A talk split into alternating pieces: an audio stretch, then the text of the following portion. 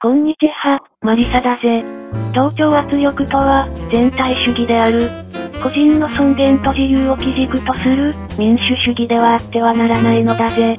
かつて、同調圧力により他者の言論を封殺したのは、ナチスドイツ、スターリンのソ連、中国共産主義の文化、大革命などがあった。それらがどのような歴史を歩んだかは、今更語る必要はないだろうぜ。空気を読め、というのは俺はわかる。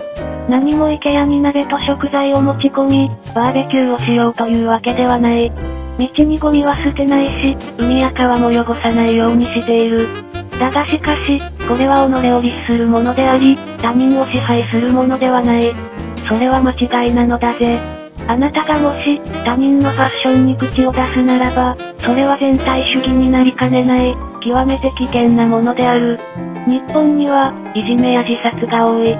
その理由は、同調圧力ではないのか。学校の中に救っている、全体主義者のせいではないのか。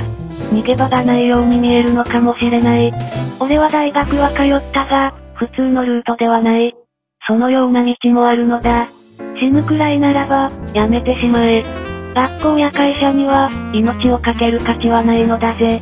この話は荒削りであるが、今の時期に掲載しておくぜ。個人の自由や尊厳の前に、国家の利益を置くような国家社会主義になってはならない。家族や友人を密告するような人間になってはならないのだぜ。